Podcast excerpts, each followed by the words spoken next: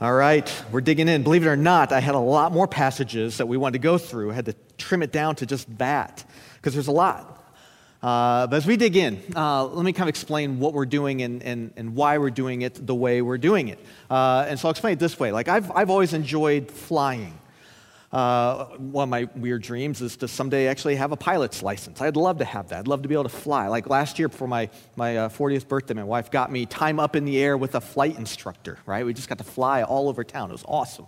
And uh, I, I, love the peacefulness of it when just being up and, and high in the sky. But what, what I also love is, is that when you're, when you're high in the air, when you're flying, you just get a different perspective of the world.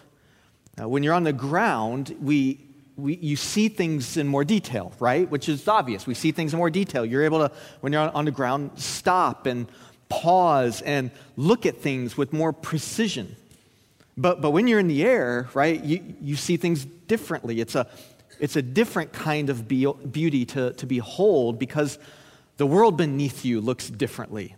You're, you're not able to to pause in the air, right? At least if you're pausing in the air, that's not a good thing, right? Like you're not able to pause in the air and then look at the details. You're getting a bird's eye view of things. You're seeing things in the air from a greater distance. And what it does is it gives you a bigger picture and a, bigger understanding, I believe, of the, of the world in which we live.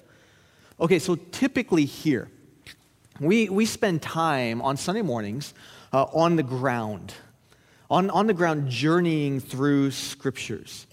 So, for example, we just finished last Sunday going through the Gospel of Mark. The Gospel of Mark is comprised of just 16 chapters, but it took us over a year and a half to walk through it. Why? Because there are a lot of things to stop and look at, a lot of things to pause and, and, and take in a little bit more. It was just a slower pace journey. But over the next six weeks, we're going we're going to get in the air. And we're going to look at God's story, God's, God's unfolding story from about 30,000 feet. And, and, there's a lot of benefits to this. Let me name one. Think about this. Uh, if you ever started watching a, a, movie that, that you've never seen before, but you start watching it about halfway in, so you're just kind of scrolling maybe through the channels and, and you just come across something about an hour, hour, in, hour and a half in or so, and you're like, well, let's see what this is. You kind of stick with it to the end. But what happens that last half that, of, of what you're watching, right? You're spending the last half of the movie trying to figure out what's going on, right? Who are the characters? Who's the good guys? Who's the bad guys? What's the plot line? What's the storyline? Is this a good ending? Is this a bad ending? Right? You're, you're figuring out what is the full story here because you came in kind of halfway through it, so you missed things. Well, the same thing can happen in our, our understanding of Scripture if we don't understand the storyline of the Bible that though the scriptures contain 66 different books that were written by over 40 different authors over the course of about 1,500 years, the goal over the next six weeks, though, is to show us that, that, that all of the Bible is actually one story, right? About one God saving one people through one Savior.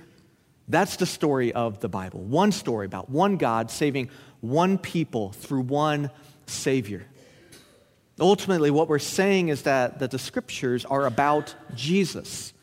So, from Genesis to Revelation, from the books of the law and history and the books of poetry and wisdom, from the major and minor prophets to the Gospels, to the Acts of the Apostles, to the letters that were written to the early church, they're all telling one grand story about a holy God redeeming a rebellious people through a glorious Savior.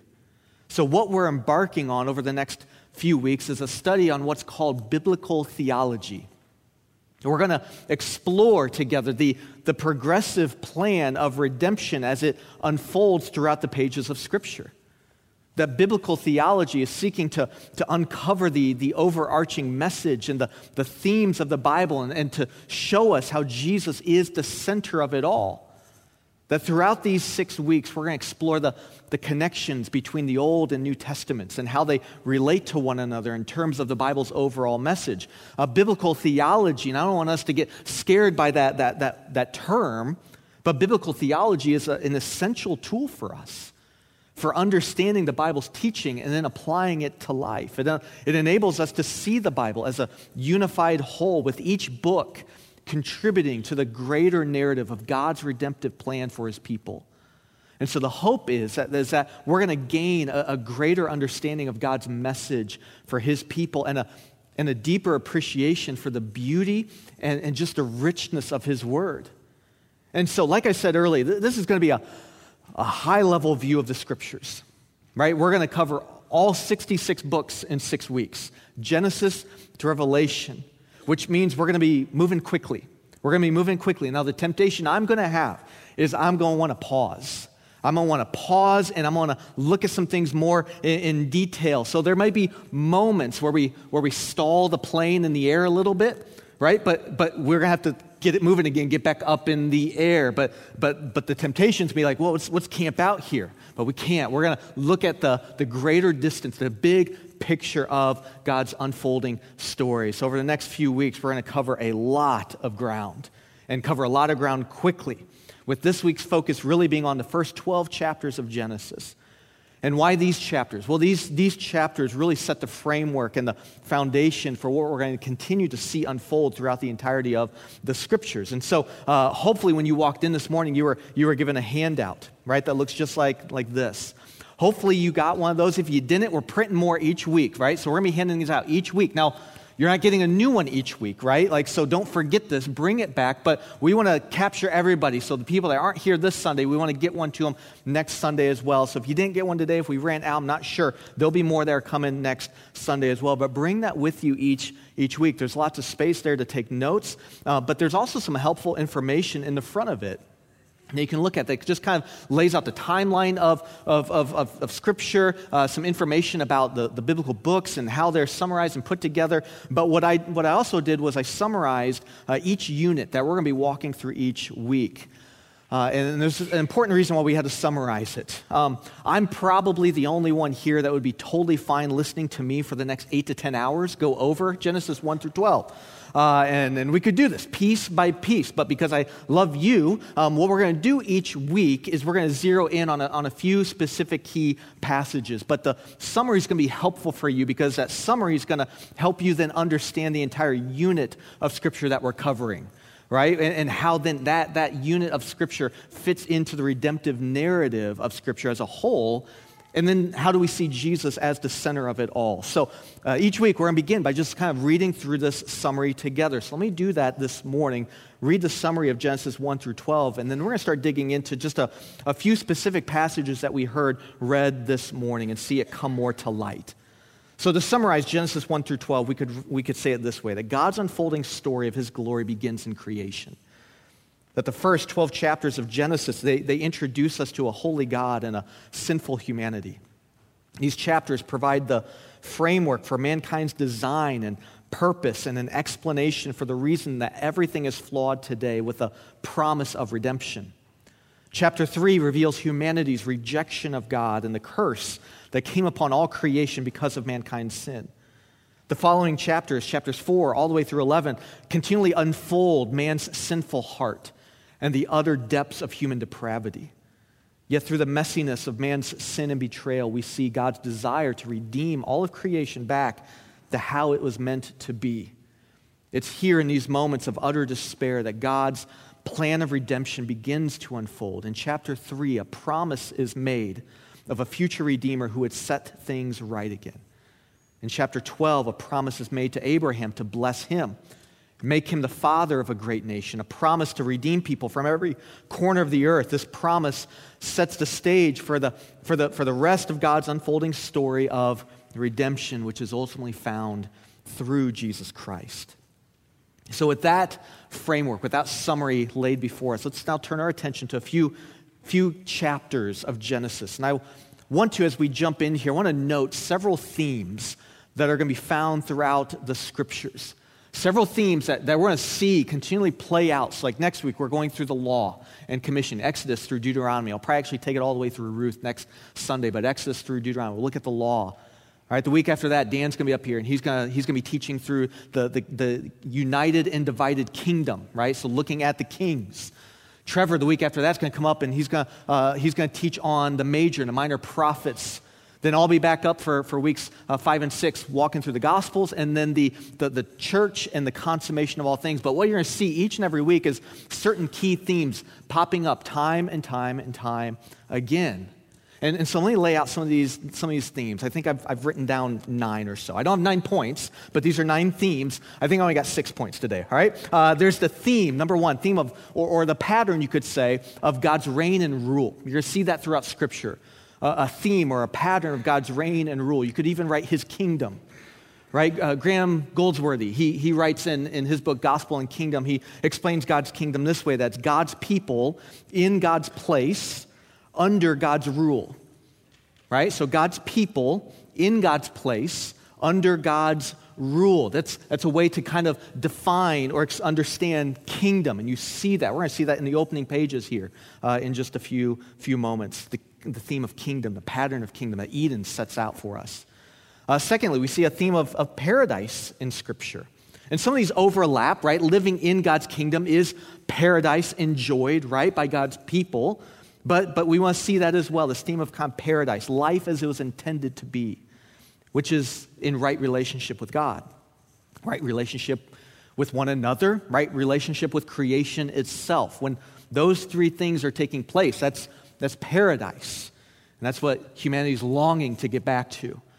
Uh, a third theme we see throughout the scriptures is, is the theme of law, the theme of law and commands in, in that God gives us, gives his people his word, and, and then calls us to obedience for our good and for his glory. So you see the theme of law and commands throughout Scripture. From there, you see then, fourthly, a theme of, of the fall, right? The fall or sin, of rebellion. You're seeing that theme throughout Scripture. We obviously saw it already as Scott read chapter 3 of Genesis. That's going to pierce through pretty quickly into the narrative that mankind is deeply flawed, deeply broken, deeply sinful. Another theme that we see throughout Scripture is the theme of judgment, right? The theme of judgment because of mankind's rebellion. You'll see that come through time and time and time again. The theme of judgment.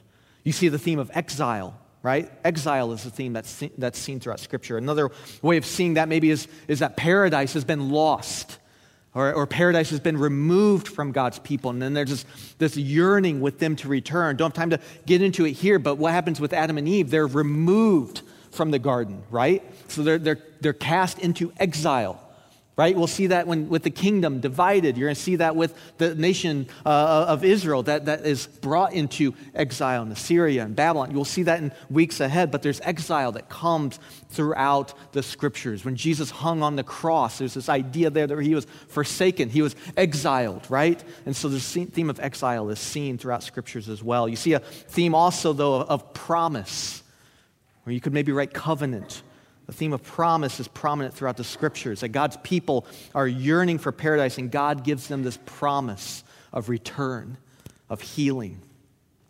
A few other themes that, that, that we'll return to oftentimes is the theme of sacrifice, right? This return back into paradise, back into the kingdom, comes through sacrifice, right? So this theme of sacrifice is seen throughout Scripture. Atonement, suffering, right? Found throughout the pages of Scripture. Lot, one last theme that I've noted, and maybe most gloriously, is the theme of redemption.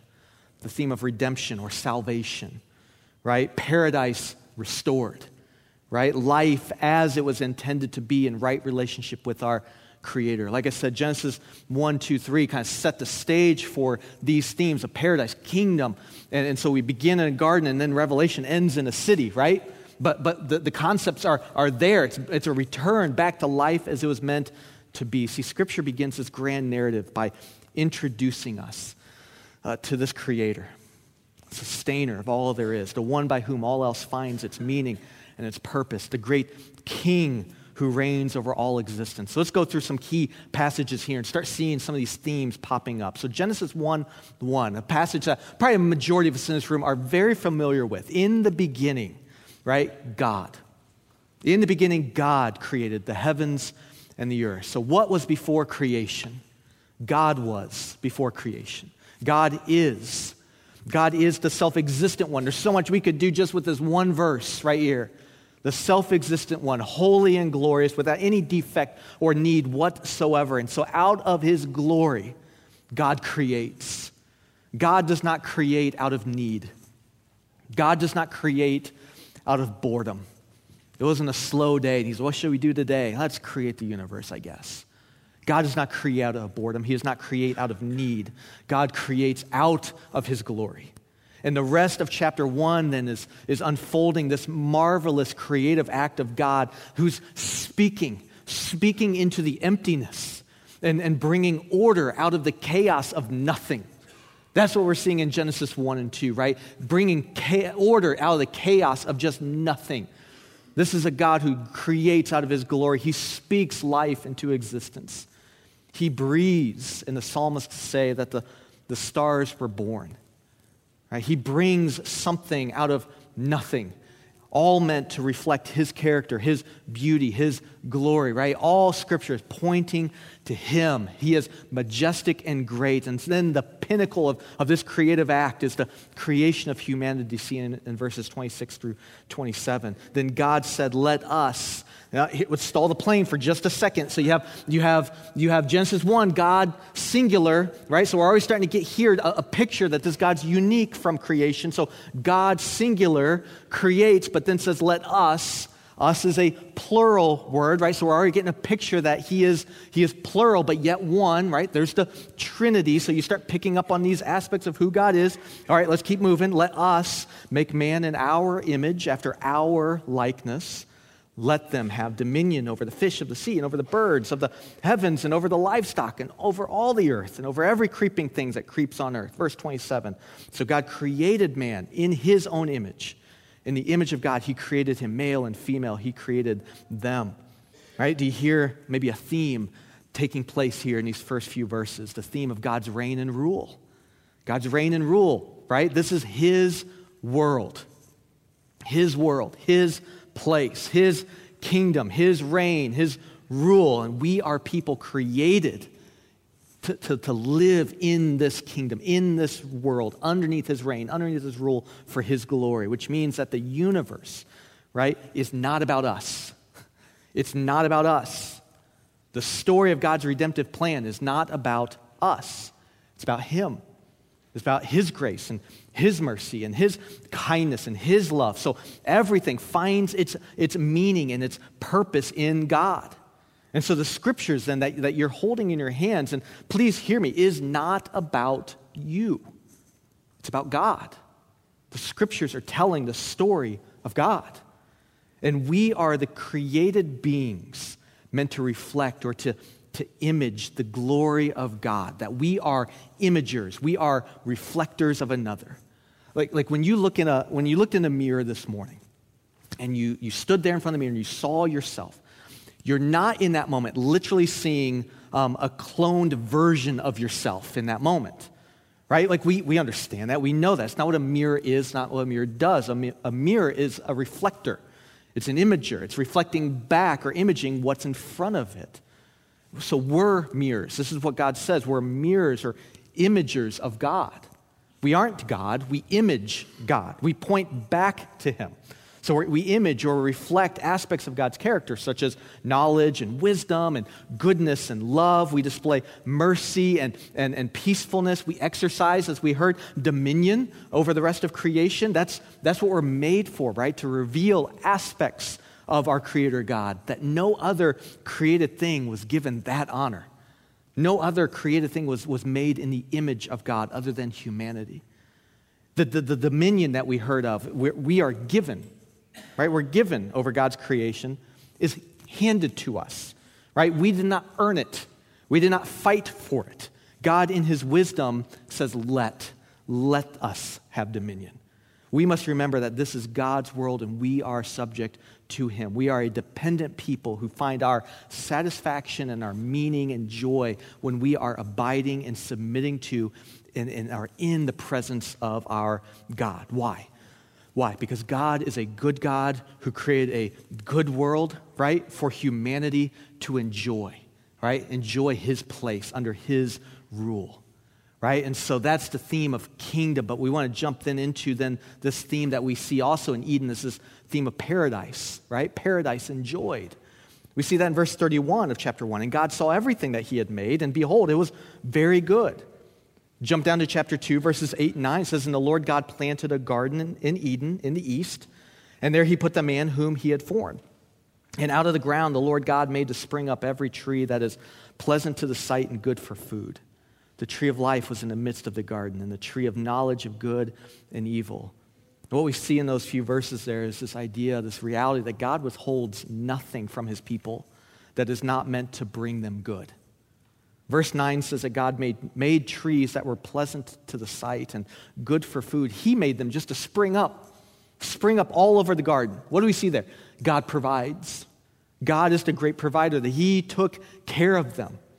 Right? Yes, we are then called to be dependent upon him, but he does not withhold anything. He holds nothing back for us that's for our good and ultimately our enjoyment in him.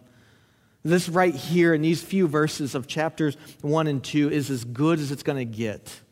Mankind is enjoying paradise, enjoying right relationship with God. Nothing is hidden in this moment.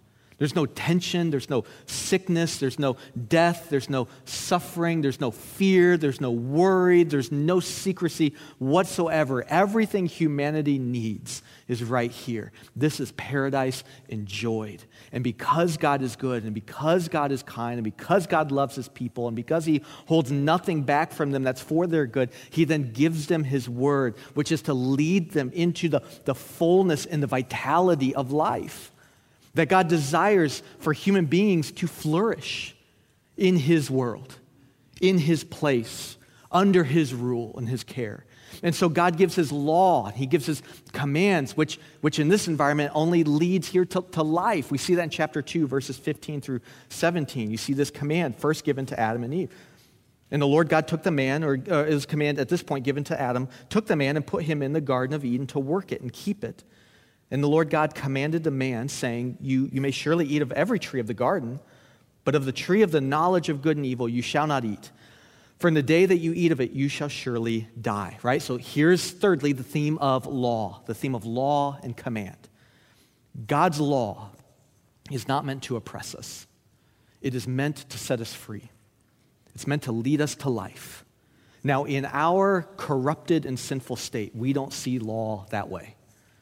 We see law as oppressive. In our flesh, we, the law is something that oppresses us. In our, in our sinful state, we see the law as something that enslaves us, something that we need to get away from. But, but like I said, the law of God is, is, is freeing and it's life giving. So, for example, uh, when my kids were, were young, one of the rules we had for them was that, is that when they were playing outside, they had to stay in our yard, right? I don't think that's crazy, but like we had a, we had a command for them, a, a house rule, you stay in our yard. That they were not allowed to go near the street or they were not allowed to go into the street. If they did, there was going to be consequences, right? They'd be in trouble. They'd be taken inside. Now, to a two year old, right, as soon as they hear something that they're not supposed to do, right, that immediately becomes the one thing that they want to go do, right? So, so my kids, um, in that moment, all of a sudden would look at the yard as something that had to escape. That the fence that surrounds our yard, that's a, that's a prison wall. I've got to get outside of it in order to find life. Right? So I would tell them, listen, the whole yard, the whole yard is, is yours.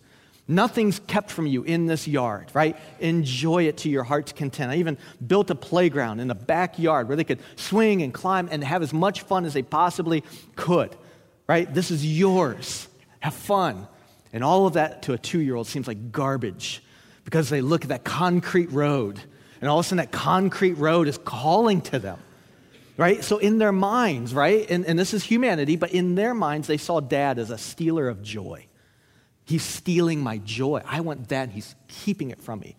Uh, dad's an oppressor. He's an enslaver. I know he's given me all this. Yeah, then thanks. But I want that. I want that, and he's keeping it from me. He's not loving me. Now, as parents, why do we still instill these rules in our home? Because we understand that our children are going to enjoy life more if they aren't hit by a car. Right? Isn't that the rule? That's literally the only reason for the rule. You're going to enjoy life a whole lot better if you're not hit by a car.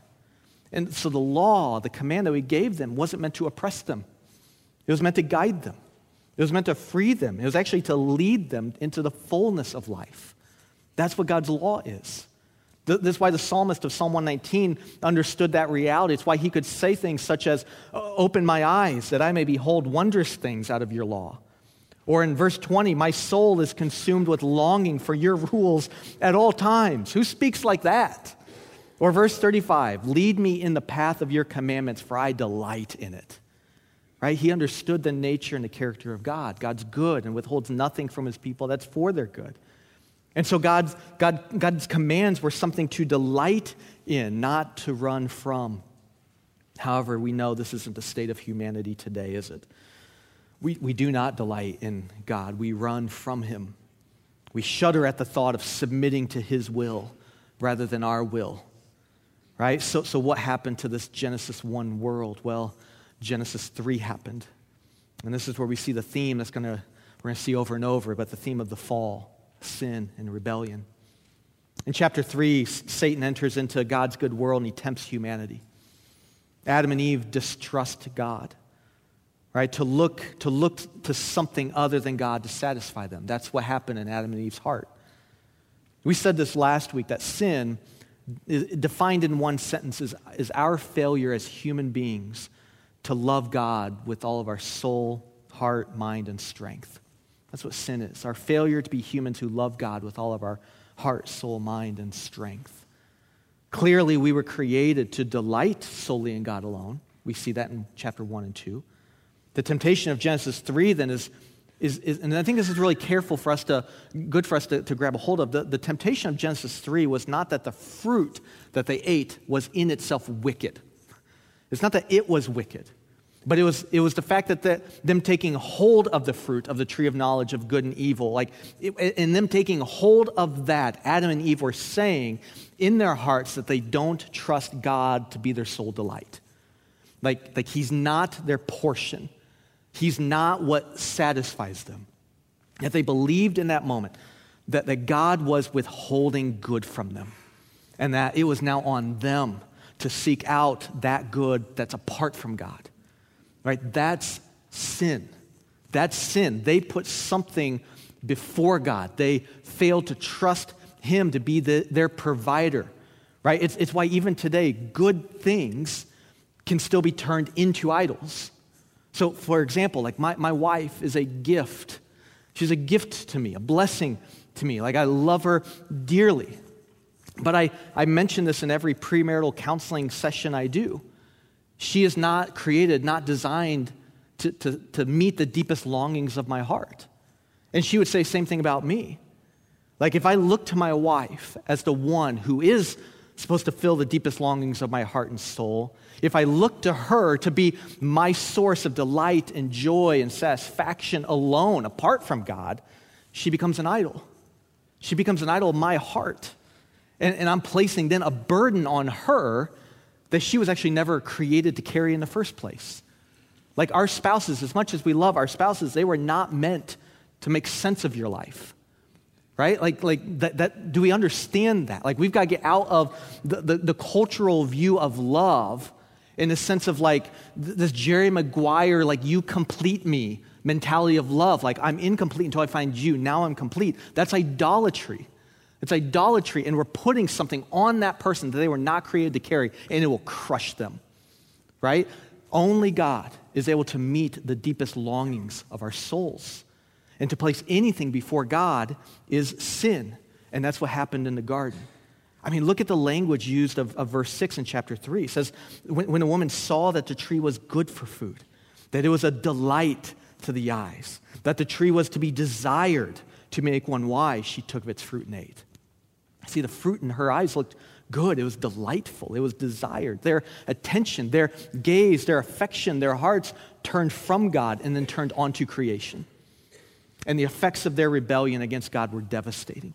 Verse 7 says that they uh, uh, immediately their eyes were open. They, they knew that they were naked. See, what's happening here is that shame is felt for the very first time in human history. And thus begins this downward spiral of, of, of humanity trying to fix it trying to fix their shame. In chapter 3, it says they, they, they ran and sewed fig leaves together, right? They're, they're trying to cover themselves. Verse 8 says that they, when they heard the sound of the Lord walking in the garden, instead of running to him, which is what they always did, they, for the first time in human history, ran from him. This is the effect of sin upon humanity. There's division and brokenness between us and one another, right? They, they had to cover themselves. There's division and brokenness between them and God. This, is, this theme of, of the fall will continue throughout the pages of Scripture. Man's downward spiral continues in the following chapters of Genesis. In chapter 4, Adam and Eve, after they're exiled from the garden, they have, they have children, right? Cain and Abel. Well, Cain gets angry one day at Abel because Abel's sacrifice was uh, acceptable before God and his wasn't. So Cain rises up and murders his brother. Didn't take long, did it, for murder to, to, to come into God's good world.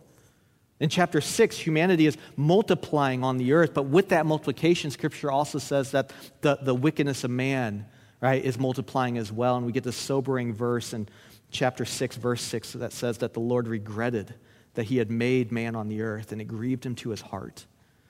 The following chapters unfold the flood that God caused upon the earth to remove mankind, yet Noah and his family are saved because Noah found favor in God's eyes. There, there we start to see the theme of grace and mercy. Yet soon after Noah and his family, they, they, they enter into the world again following the flood. Noah and his descendants soon follow right back into wickedness and depravity. The human heart is fractured. It's broken. It is desperately sick. And it's in need of healing. We need hope of redemption. And we see that. We see that shine through in chapter 3 when, when everything is crumbling around them. While the world is, world is crashing and burning because of man's sin, God intervenes. God intervenes. And, and speaking to, to Satan, who and tempted humanity to rebel, God proclaims this truth in chapter 3, verse 15. He says, I will put enmity between you and the woman, and between your offspring and her offspring. He shall bruise your head, you shall bruise his heel. Right? We, we now enter into this, this theme of hope. It's a theme of hope. That God is saying to Satan, there's someone coming, like who, who, who you're going to have an impact on, like he's going to suffer. You're going to bruise his heel, but through his suffering, he's going to crush you. He's going to crush you. From that point forward, the, the question Scripture is asking is who is he? Who is he? Who is this redeemer of humanity, of, of God's world? Who, and, and how's he going to redeem it? Right? That's the question from that point forward the scripture's trying to answer. Who is it? It's clear it's going to be through someone who's going to suffer. And it becomes increasingly clear throughout the scriptures as they unfold that it's going to be through death and it's going to be through sacrifice. Right? We'll get to that even more next week when we get to the sacrificial system, but we get a picture of it in verse 21 of chapter 3. When you see God intervening for Adam and Eve, it says that the Lord God made for Adam and his wife garments of skins, and he clothed them. You see, it's here that you see the theme of sacrifice, this theme of, this theme of sacrifice. What mankind tried to do? To cover their shame, but, uh, but they were unsuccessful. God needed to intervene. But in order for their shame to be covered, something had to be sacrificed. In order to cover them, an, an animal here had to die. This is a picture of what we're, we're going to see unfold throughout the pages of Scripture and what we're going to see, especially, like I said, next week when we begin to get to the sacrificial system. We'll get a, a better picture of it, a clearer picture. Still not perfectly clear until Christ arrives on the scene, but we're starting to put the pieces together. This is the unfolding story of redemption. In order for our sins, our shame to be forgiven and covered, there has to be payment. There has to be sacrifice. There has to be atonement. It's clear, even from looking at Adam and Eve, that humanity is incapable of fixing themselves, that we need another Savior, another Redeemer. But again, the question that Scripture is going to ask is well, who is the guy from chapter 3, verse 15? Who is this Redeemer? And God's story of redemption continues to unfold that that, that Messiah will become clearer and clearer. And we know from these opening pages already it's not Adam. Not Adam.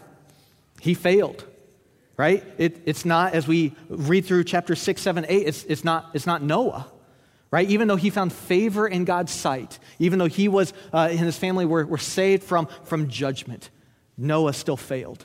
Noah still failed. In chapter 12 of Genesis, we're introduced to a man named Abram, later changed to Abraham. which means the, the father of, of many. Now, why was his name changed? It's because of this final theme we'll touch on today the theme of promise. The theme of promise. This promise of God, this covenant that God enters into with Abram here, is found in chapter 12, verses 1 through 3. It says, Now the Lord said to Abram, Go from your country and your kindred and your father's house to the land that I will show you. And I will make of you a great nation, and I will bless you and make your name great, so that you will be a blessing. I will bless those who bless you, and him who dishonors you I will curse. And in you all the families of the earth shall be blessed. It's, here that, that God, in, in, in the decay of humanity, God intervenes.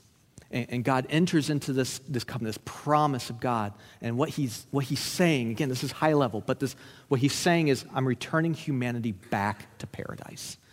And I'm going to do it through you, through your line, a, restoration of relationship between God and mankind. And, and the way that God's going to accomplish this is going to be through the line of Abraham. Through, through him, God is going to draw, he says, this promise here, all nations, all people to himself. Which means that, that people from every tribe and every language and every tongue are going to be redeemed and set free again.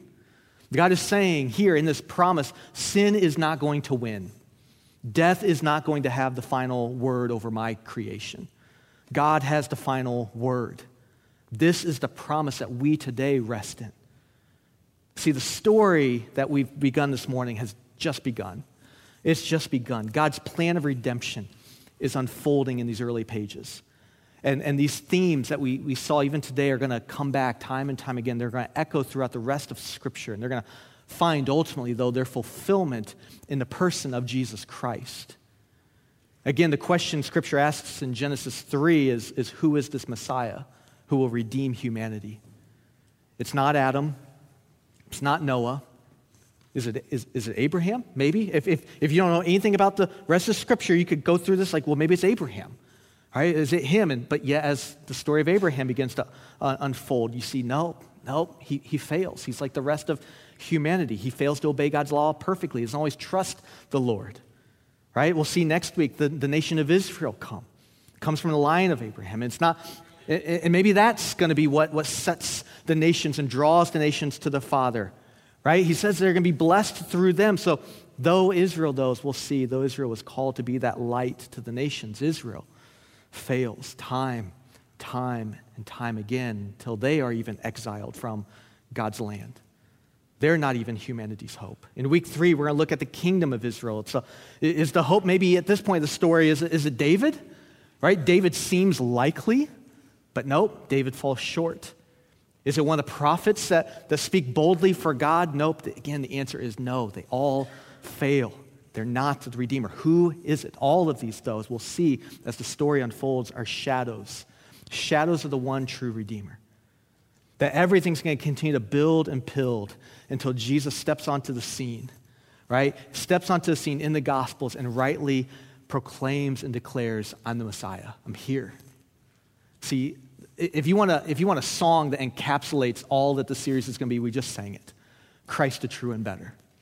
Like this is what this series is all about. That Jesus is the true and better Adam. That Jesus is the true and better Noah. He's the true and better Isaac, the true and better Abraham, the true and better Israel, the true and better David, that Jesus is the fulfillment of it all. In fact, Scripture would say that all the promises of God find their yes in and fulfillment in Jesus. 2 Corinthians 1:20 says for all the promises of God find their yes in him. That is why it is through him that we utter our amen to God for his glory. You see, here's where I want to land today, and as we're going to land each and every week. We, we want to look to Jesus. This is the study of biblical theology. How does Scripture center around him? The, the temptation that, that we face today is to look away, just like what Adam and Eve faced. It's to look to ourselves. It's to look to others to fix our brokenness, to cover our shame, to heal our wounds. But see, God's unfolding story, even from these opening chapters of Genesis, still clearly reveals that, that there, there is a problem with our hearts, that there's a problem with, with who we are at, just by nature, that there's a brokenness that needs to be mended, and that we are incapable of fixing it. that we have to look outside of ourselves to another, that we, we need a Savior, we need a Christ, a Messiah, a Redeemer. And so on the cross, Jesus was sacrificed. On the cross, Jesus was exiled, he was forsaken by God. On the cross, Jesus absorbed God's judgment for mankind's sin and rebellion. On the cross, Jesus became our, our substitute. See, the hope for humanity and our longing and yearning to return to paradise is found only through Jesus Christ. This is the grand story of redemption found in the pages of Scripture. It's, it's a story of loss, it's a story of brokenness, it's a story of pain and suffering, but it is a story that has hope. It's a story that has a promise. It's a story that has healing. It's a story that has, has redemption. And it's a story that begins in a garden and ends in a city with God's redeemed living forever with Him in paradise once again, paradise restored. And so the question here as we close is Are you a part of that story? Are you a part of that story? You know, we talk about here even today with communion, but we, we remember the, the, the life, death, resurrection of Jesus. And so for the church today, that's where our hope is. It's in Him and Him alone. He is the story, He is the center of it all. But for those in here that are, that are listening, that you're not a part of this story. I mean, you're a part of the story in some, but you might still be in that Genesis 3 world. You, you might still be in that, that, that world of judgment and wrath and condemnation that you're carrying yourself.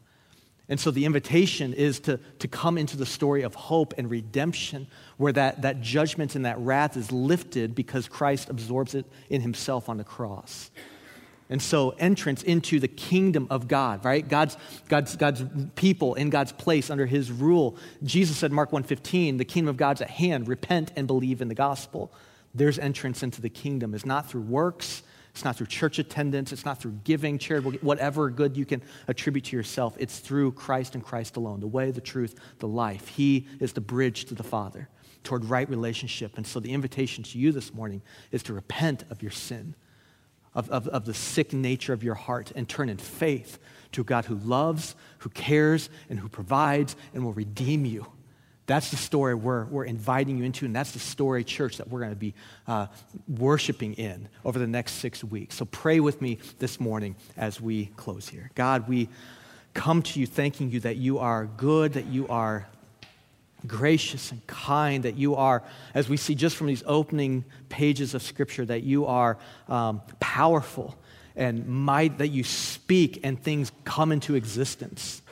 God, that you are beyond what our human minds can even comprehend. You're beyond, you transcend your creation. That, that you are holy. God, that you are unique and set apart from us. And yet at the same time, you are personal.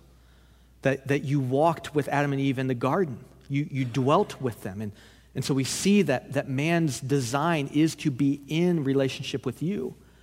And yet sin has fractured that relationship. And from that point forward, we have been trying to fix ourselves. And yet, what, what Scripture is going to reveal and unfold is that we need to look to Christ who has fixed it. Christ who has defeated the power of, of sin and death, delivered us from it. And so, God, our hope then here is that we rest in your work and what you have done through Christ. And that in these, these weeks that come, that we'll just see more and more clearly the picture of Christ, even as we study law, even as we study exile, even as we study the, the kings, as we look at the Gospels, as we look into how the church is to live, that, that everything would still revolve and center around Christ, who is the true and better and the one that we need. So, God, would you be exalted and lifted up as we look to Jesus, as we sing to Jesus, as we rest in Jesus, as we abide in Jesus for our good and his glory. We pray all of this in Christ's name.